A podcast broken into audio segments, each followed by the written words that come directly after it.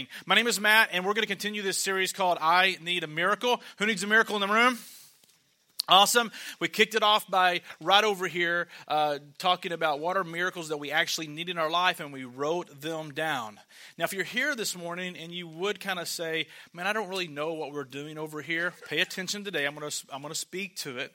But also, if you're here and you look around today and you're like, Man, I don't really know a lot of these folks. I, I mean, I know a couple, but I don't, I don't really know a lot of people. Or if you look around and you're like, I, would like to get involved in ministry, but I don't know how to get involved. Like, I'd like to serve. I don't, I mean, I, I want to, but I don't know how to.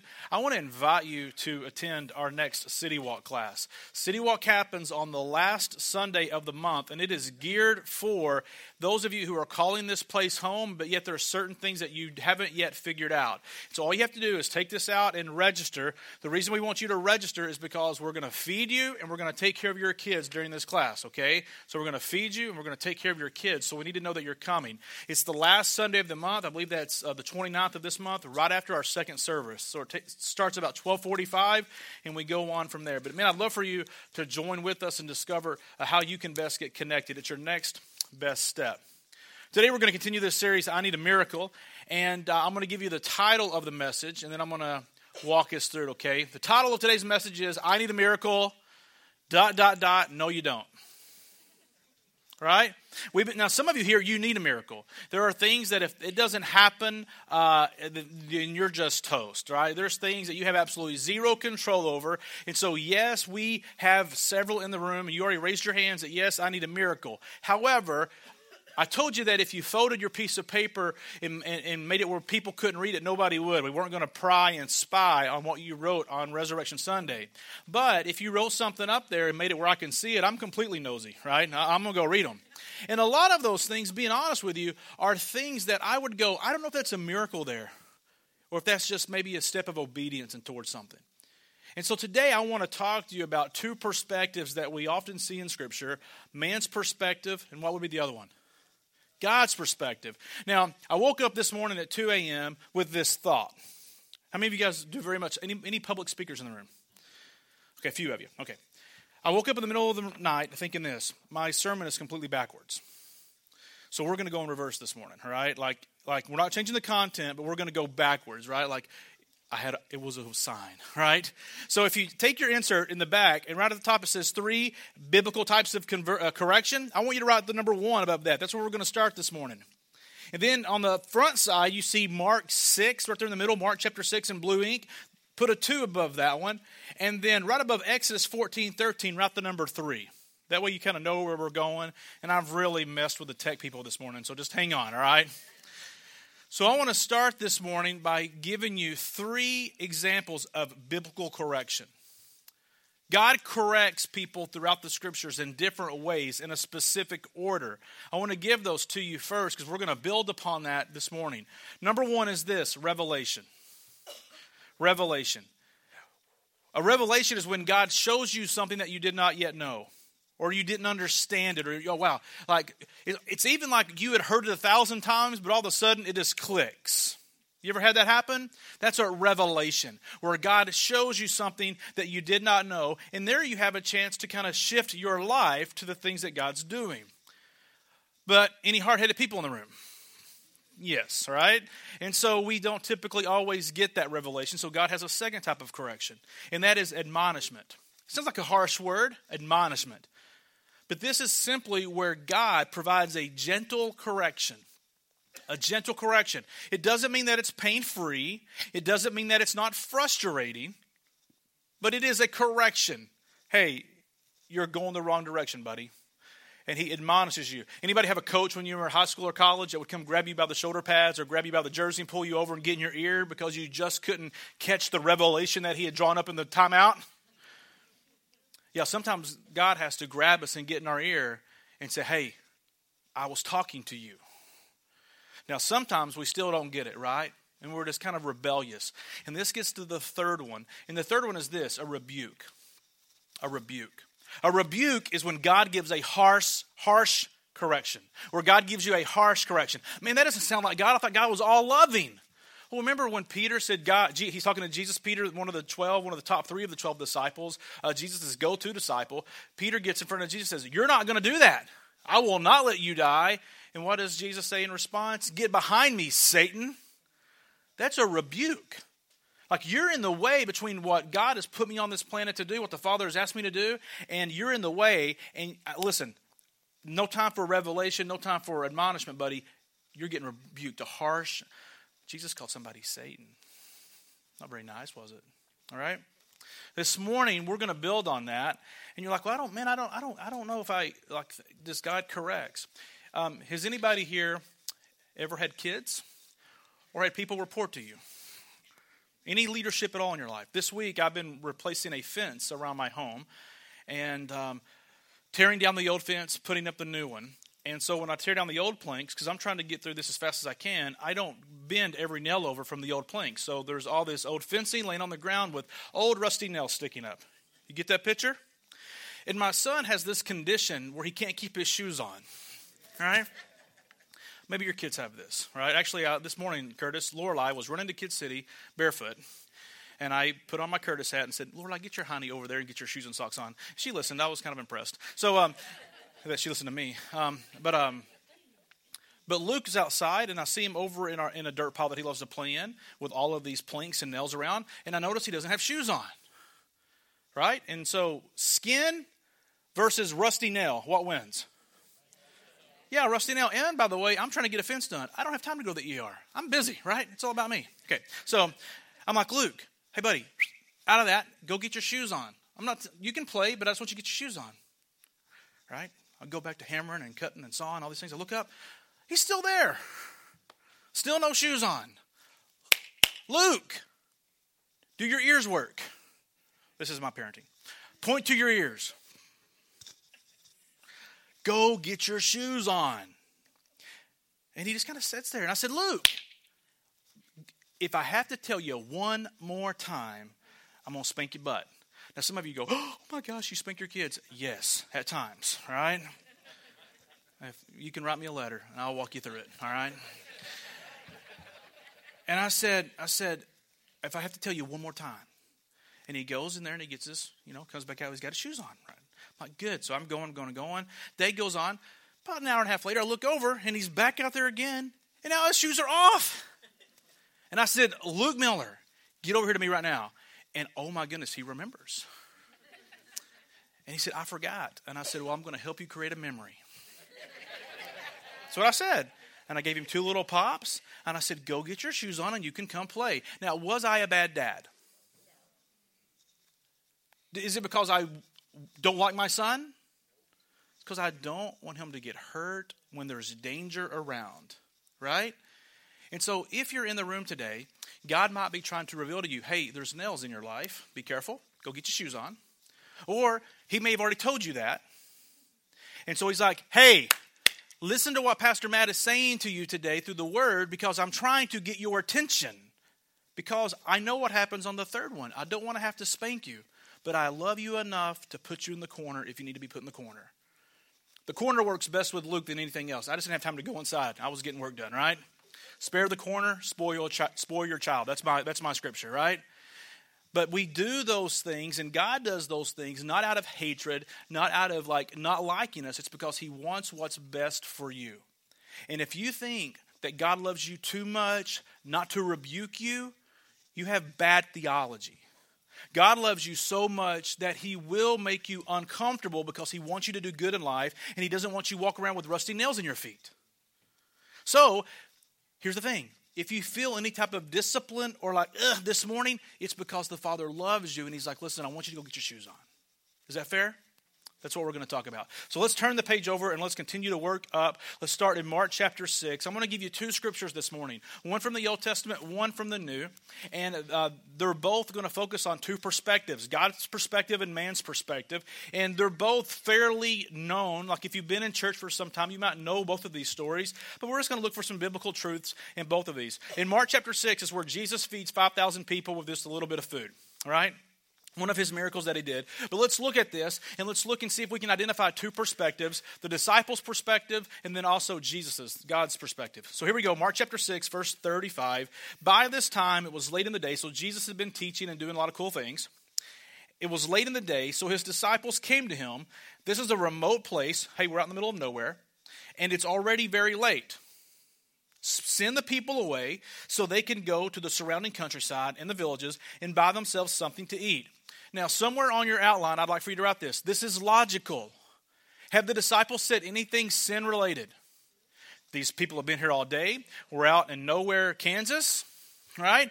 There's no Taco Bell around. We need to send them home because, man, they're just, you know how grumpy people get when they're hungry, right? And so, like, it's logical to say, we have nothing here, let's get them home. Jesus, right? They come to Jesus. Jesus, send them away, they'll listen to you. It's very logical. Sometimes the things that you bring to God are logical. Sometimes the things, your prayer request, your, your miracle that you wrote on the board, it's logical. It makes sense. It's not sin. It's not evil. It's not rebellion. It just makes sense. God, it would be great if you did this for me. Wow. It would make our life so much easier if you would just do this. Send them away. But look how Jesus answers. Next thing he says, But Jesus answered, You give them something to eat. Next to that, right? Illogical. This makes no sense. All of these people, there's no food, and they say, Hey, send them away. Logical, let them get some food and some rest. And Jesus says, No, no, no, no, guys. You give them something to eat. This is the, my biblical foundation for my three favorite letters in all the alphabet. I actually taught these to my nine year old last night. My three favorite letters in the alphabet are F I O. Does anybody know what F I O stands for? See, you guys listen really well. It stands for figure it out. Now, men, I've got the tattoo and the t shirt for this one. Don't say it to your wife. It's not the, it's not the best look, right, Jen? Like Jen knows this. She's in the back there. It's not a good look to say to your wife when she asks you a question, "Hey, babe, FIO." Yeah, you'll be figuring out. You'll be figuring out where you're going to sleep. so we're figuring out, right? FIO. FIO is when Jesus says here, "Hey, guys, you feed them." You feed them. You figure it out. Now, notice their response. They said to Jesus, That would take more than a half of year's wages. Right? Like some here, follow me. Sometimes we ask God to do the logical thing in our life, and the response back is no. You figure it out. And we go again with reality, uh, I can't. That would take like a half a year's salary. Or we say things like, I've got a record. Or we say things like, I've been divorced. Or we say things like, I don't have any money. Or I don't have a degree. Or I'm not talented enough. I'm too old. I'm too young. I have this. I have that. And so we ask God a logical question. He in return says, No, you figure it out. And then we come back again with the reality Have you seen my bank account? Have you seen my resume? Have you seen my life? Like, I, God, I don't have the best marks. Notice what he happens next. You give them something to eat. He said, take a bunch of money. Are we to go and spend that much on bread and give it to them? And then notice the question Jesus asked them How many loaves do you have? And then what does he say next? Three words. Now, why does he say that? Because here's what we do. When God, when you ask God a logical prayer request, and He comes back at you with, "Hey, figure it out," and you say, "I can," and you tell Him all the reasons why, and when He asks you, "What do you got?" we talk philosophical mumbo jumbo. We don't ever give him the truth. We give him what we think. We give him what we think. We give him what seems best to us. And, and we just, because we don't, because you don't, here's the thing. I was talking to one of our uh, leaders this morning about this. You don't see yourself properly. You're, you see yourself on how the mirror reflects you. You don't see yourself how God sees you. You've got a jacked up view of who you are. God looks at a person because when Jesus says, You figure it out, he's trusting that these men can figure it out. But the men look at the reflection, they see the reality, and like, Well, I can't figure this out. Look at, look at my life. And see, you typically have a poor view of who you are in God's eyes. See, God sees much more in you than what you see. And that's why God says, Jesus says to these men, He says, Go and see. Like, guys, I want facts. I want the truth. I don't want what you think. I don't I want I want to know what you've got. And they come back and they say, Here's what we got we got five loaves and we got two fish. And there's 5,000 men here, not counting the wives and the kids. So do the math. There's a lot of, there's like eight, maybe eight to 10,000 people here, maybe more than that. We got Jesus, woohoo, Jesus, five loaves and two fish. I love this. Taking the five loaves and the two fish. See, There is a point when Jesus tells you to figure it out that he says, Give me what you have. He takes, he takes you. He takes your resume, he takes your talent, he takes your finances, he takes whatever it is that you have, and he says, Give it to me. You can't do it without Jesus. When Jesus gets his perspective into our context, we pray logically. He asks us to do something illogically. You figure it out. We say, Jesus, here's the reality. We can't. In that moment, you are in, an, uh, you are in a crisis of belief where Jesus is inviting you into a, a, a relationship with Him that is going to cause you to have faith in action. We miss this sometimes. When God invites you into a relationship with Himself, into a moment, it's going to require faith and action. Bring me what you've got. Five loaves, two fish. And Jesus takes them and he blesses them. And then he breaks them. And then he gives the fish to them all. And I love this line. Let's see if we can find it on the screens. They all ate and were still hungry. They all ate and were. They were satisfied because the disciples gave the little they had to the man who could make it happen. Church, here's the thing you are the one that God invites into different opportunities and different environments for your faith and action to grow up as He asks you to do something that you can't do on yourself. You're asking God for a miracle, and His perspective is hey, you figure it out. But God, I can't. There's no way that she ever would, or that I could ever, or whatever. And He says, What do you have? Bring it back to me and he takes it and he blesses it and he breaks it and he gives it away and then everybody is satisfied. And you see how the story ends? There's leftovers. Explain that. It's, there's leftovers. And the disciples picked up 12 basketfuls of broken pieces of bread and fish. The number of the men who had eaten were around 5000 people. Now down here at the bottom i made up a word. It's prayer whine. Not like the wine you drink, like the whine when you're whining. Prayer whine. Prayer whine is this when one whines about what Jesus is saying while convincing themselves it's prayer. Some of you have been prayer whining for too long. You've been taking your request to Jesus, and in return, in his own way, he's been communicating back to you, figure it out. And what do you do instead of responding in faith and action? You prayer whine and you prayer whine and you prayer whine and you prayer whine and you keep complaining and your prayer has become simply this not talking to god. Your prayer has become about how god would adjust his will to make your life better. And that is not what god does. God invites us into his story. He invites us into what he's already doing and we adjust our life to him. He doesn't adjust his life to us. This morning we're going to give you an opportunity in a moment to stop prayer whining and come and kneel before the Father and say, I hear you. What do you want me to do? This is what I've got. Let's look at Old Testament story. Famous one.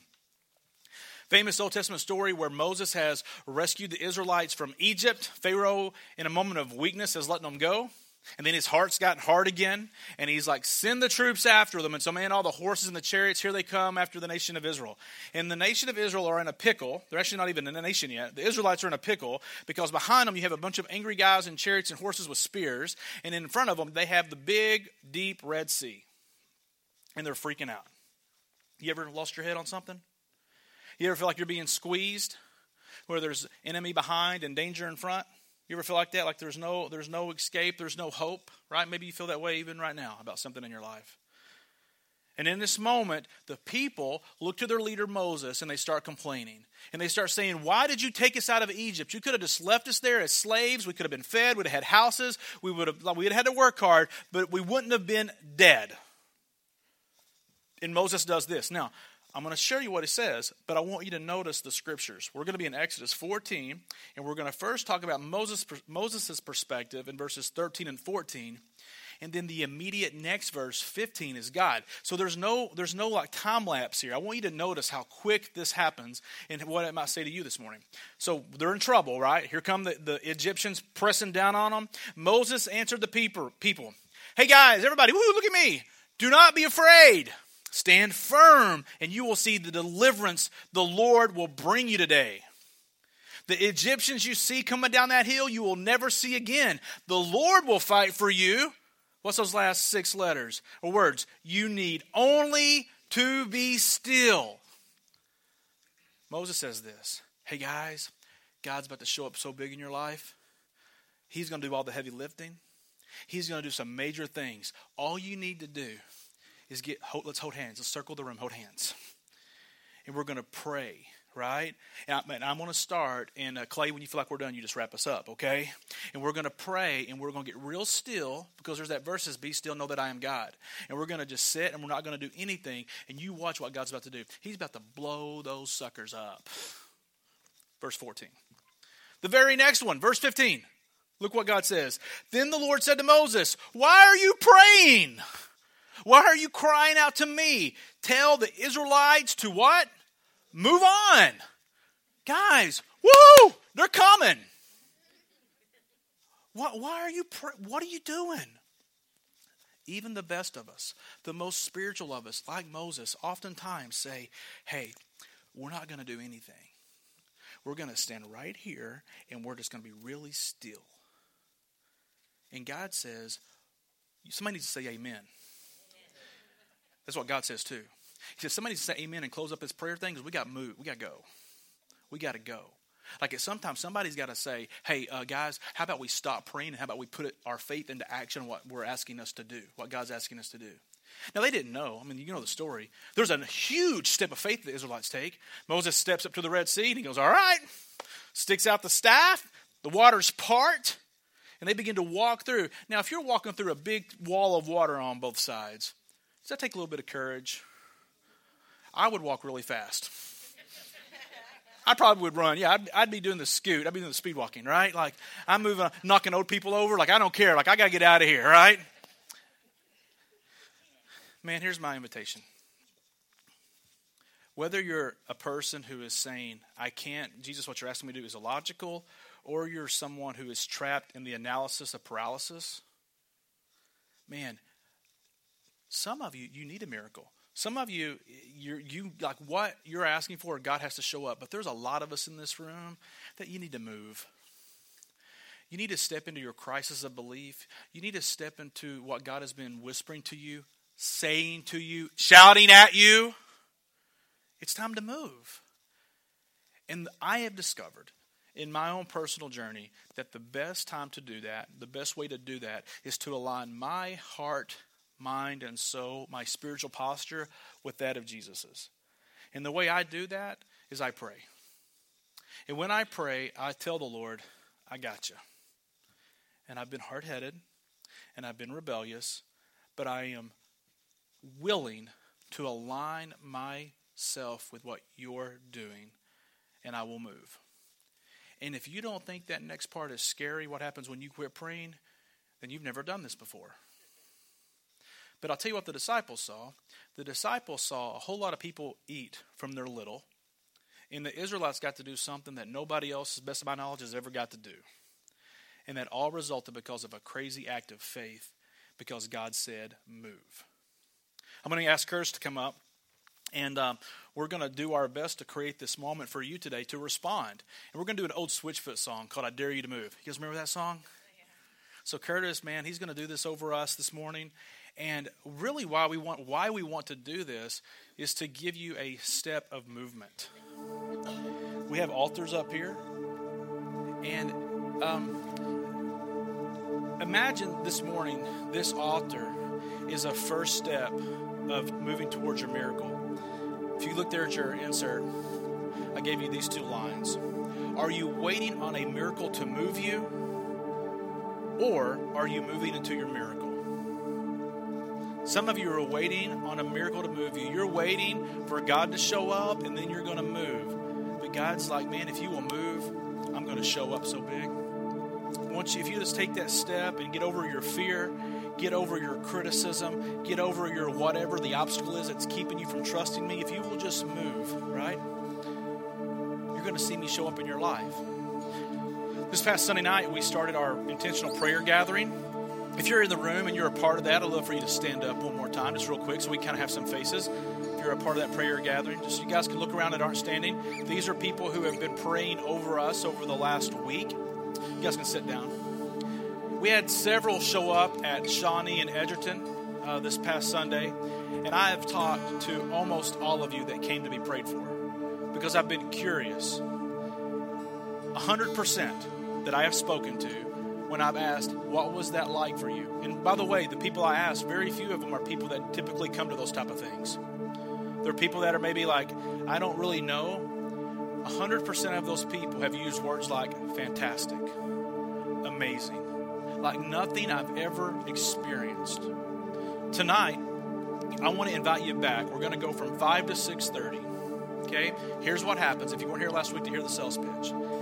It's not what you might think it is on a prayer gathering. You're going to walk into the lobby and somebody's going to give you a card and you're going to write your name on that card and you're going to write what you need prayer for. If you write, I just need prayer, they're going to hand you that card back and say, nope, try again. Like, we want you to be specific as you can.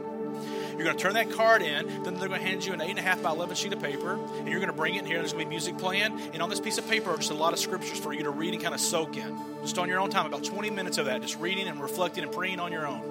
And then about 20 minutes in, somebody's going to come and tap you on the shoulder, and they're going to say, uh, Hey, uh, can I pray for you? And you're probably going to say, Yeah, that's why I came here And they're going to take you over to a set of chairs and maybe with another leader or a friend that you have, and they're going to begin to pray for what you wrote on that paper.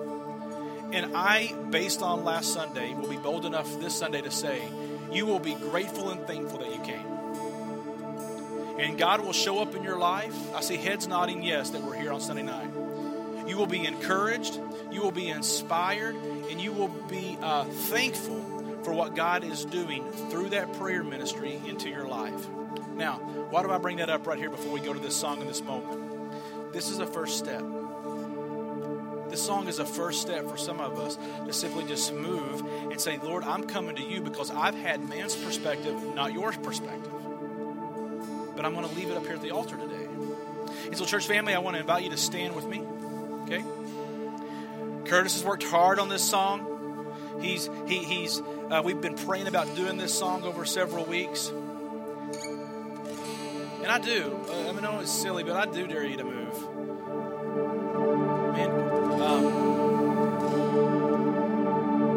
I got that image in my head of those big walls of water that were holding, that God was holding back so the Israelites could cross. And man, right now in this setting, for those of you who are prayer-minded people, I would pray and ask you to pray with me that anything that is trying to keep people from moving, any kind of thought or attitude that's pushing, God, that we would push that back and that there would be a straight pathway to the altar